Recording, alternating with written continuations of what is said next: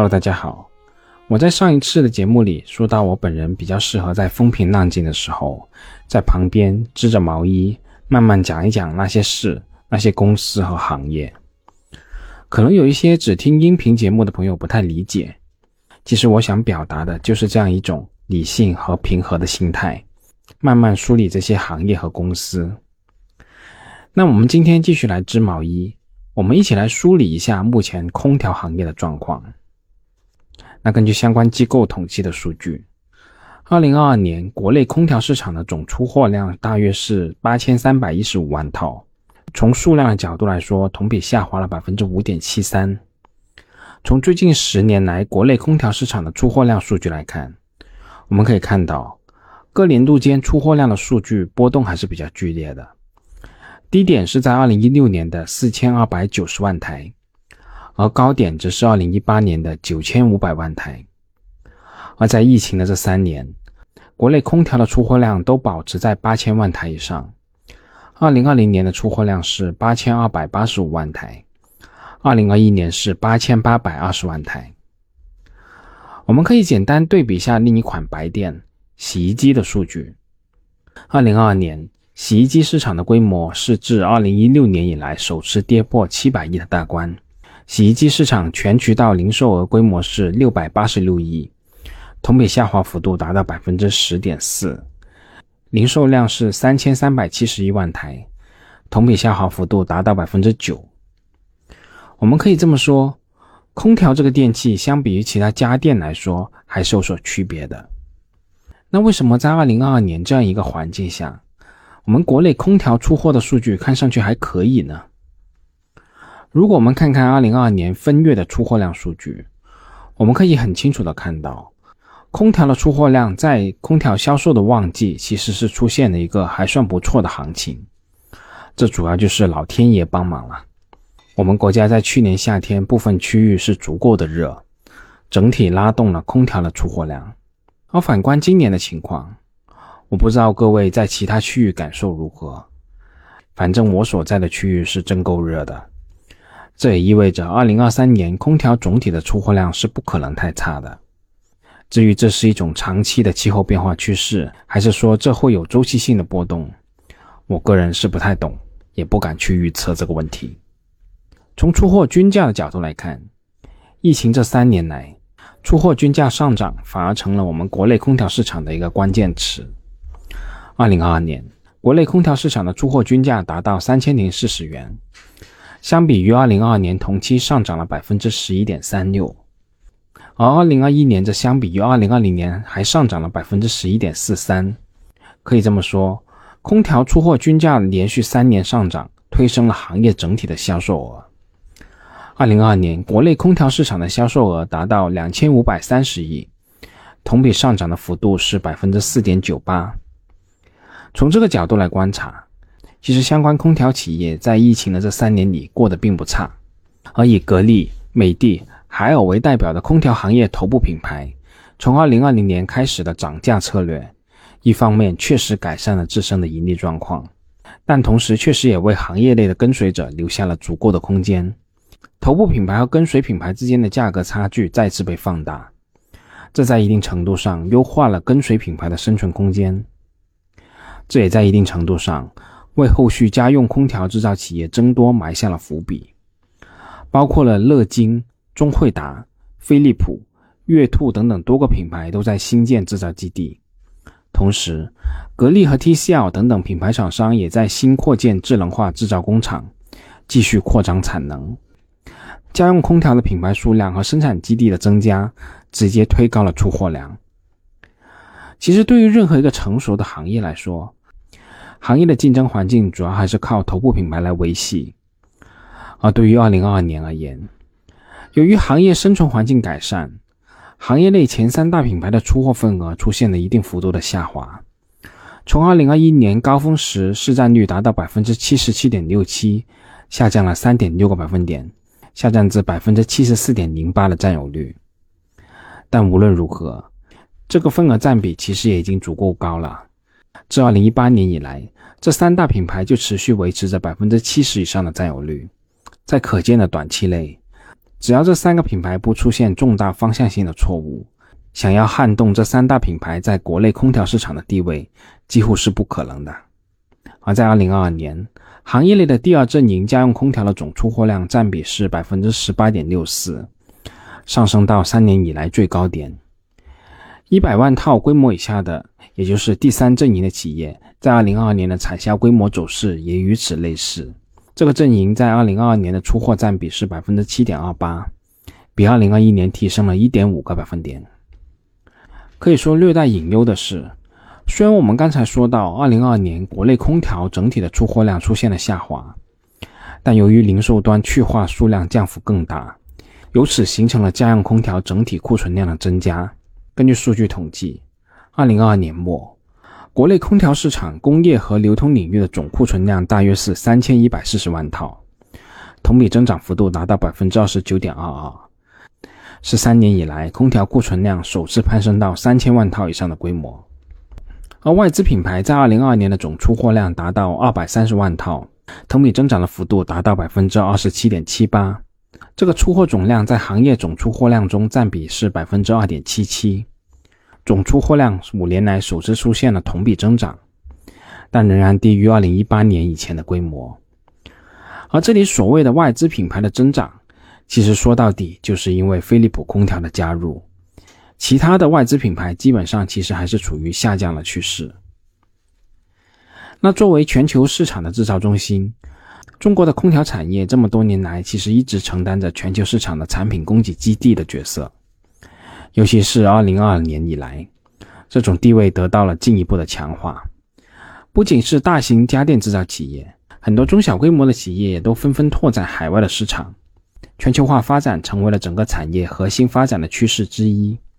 但是在经历了连续六个年度的增长之后，出口量在二零二二年出现了一个拐点。根据统计显示，二零二二年我们国家空调制造产业的出口总量大约是六千三百五十万台。同比下滑了百分之三点三五，七年来出口端的整体规模首次出现了下滑。尽管下滑的幅度不算太大，但由此形成的趋势并不好。整个二零二二年出口市场走出了一条先扬后抑的曲线，演绎了一个开局即高峰的不利走势。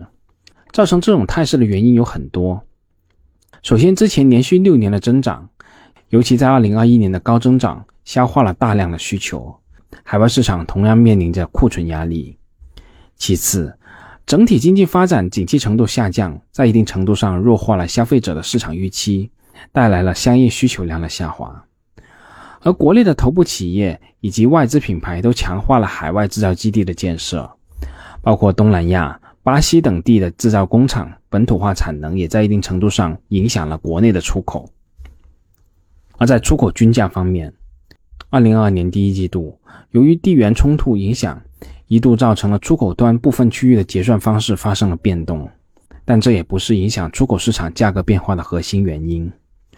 成本上升依然是二零二二年出口市场的主基调。人民币在这个过程中一度快速贬值，也给出口市场提供了一个阶段性的利好。而海运成本的快速下降，也会给制造端的全球化拓展带来了更大的利益空间。二零二二年，空调行业在出口端的平均价格达到二百四十五美元，同比上升了百分之八点八九。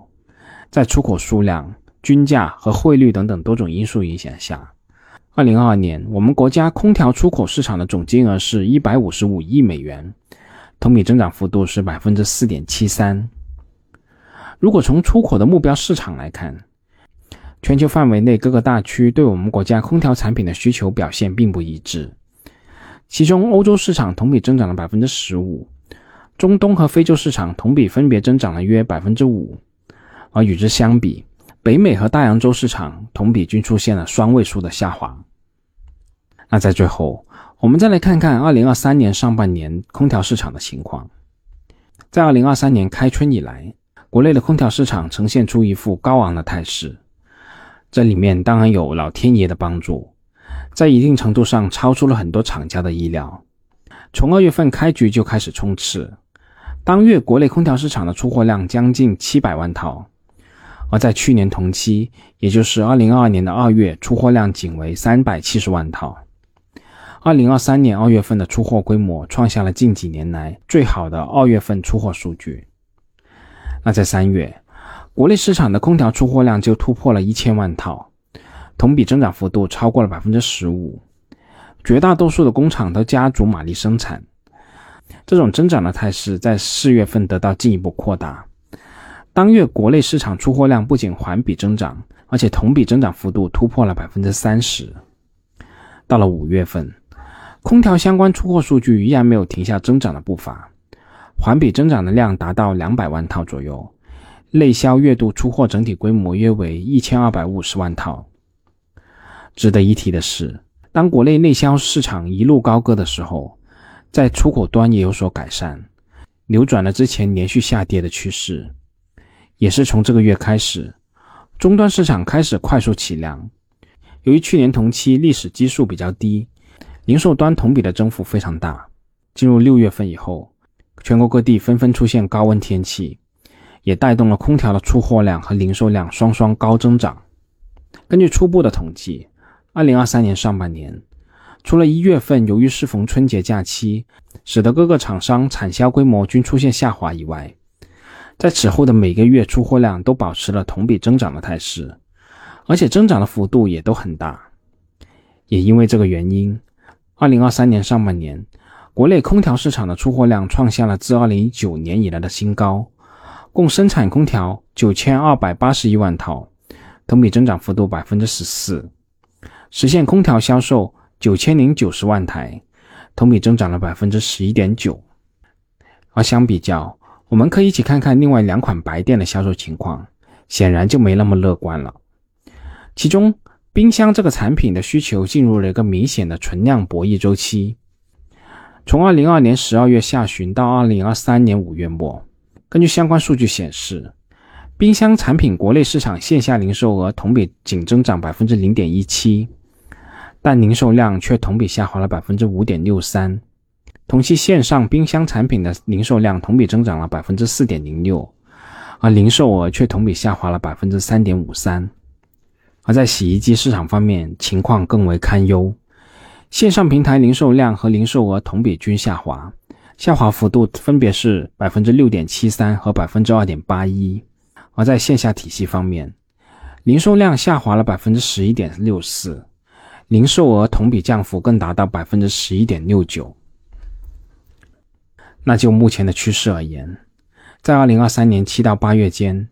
相关空调厂家的排产和出货量依然可以保持一定幅度的增长，这是大概率的事件。尤其在全国各地纷纷出现长时间高温等极端天气的情况影响下，终端和库存的去化大概率也会呈现出积极乐观的趋势。但俗话说，有潮起必有潮落，宏观数据并不非常好看。除了空调之外的其他家电产品也正在库存的泥潭中挣扎。这都给整个空调行业提供了警示和参考。在进入二零二三年以后，由于大量的新制造基地、工厂投产，空调的产能得到快速的提升，品牌的数量也得到了极大的扩展。在短时间内满足大量市场需求的情况下，后续如果客观的条件朝相反的方向稍有变化，行业内的供需矛盾将会马上被激化。而值得一提的是。国内空调市场产品上墙的增长速度是远远低于工厂出货量的增长幅度的。如果这两者之间的差距在2023年没办法得到有效缓解的话，那么空调产业在库存方面将会面临巨大的压力，而且整体市场的增长在品牌和结构方面也将会出现分化，这会对空调行业后期的发展带来更为深远的影响。好了，关于空调行业，我们这次就先说这么多。我们下次再见吧。节目仅作为我个人投资的记录，所谈及的投资标的不涉及任何形式的推荐，请独立思考并自担风险。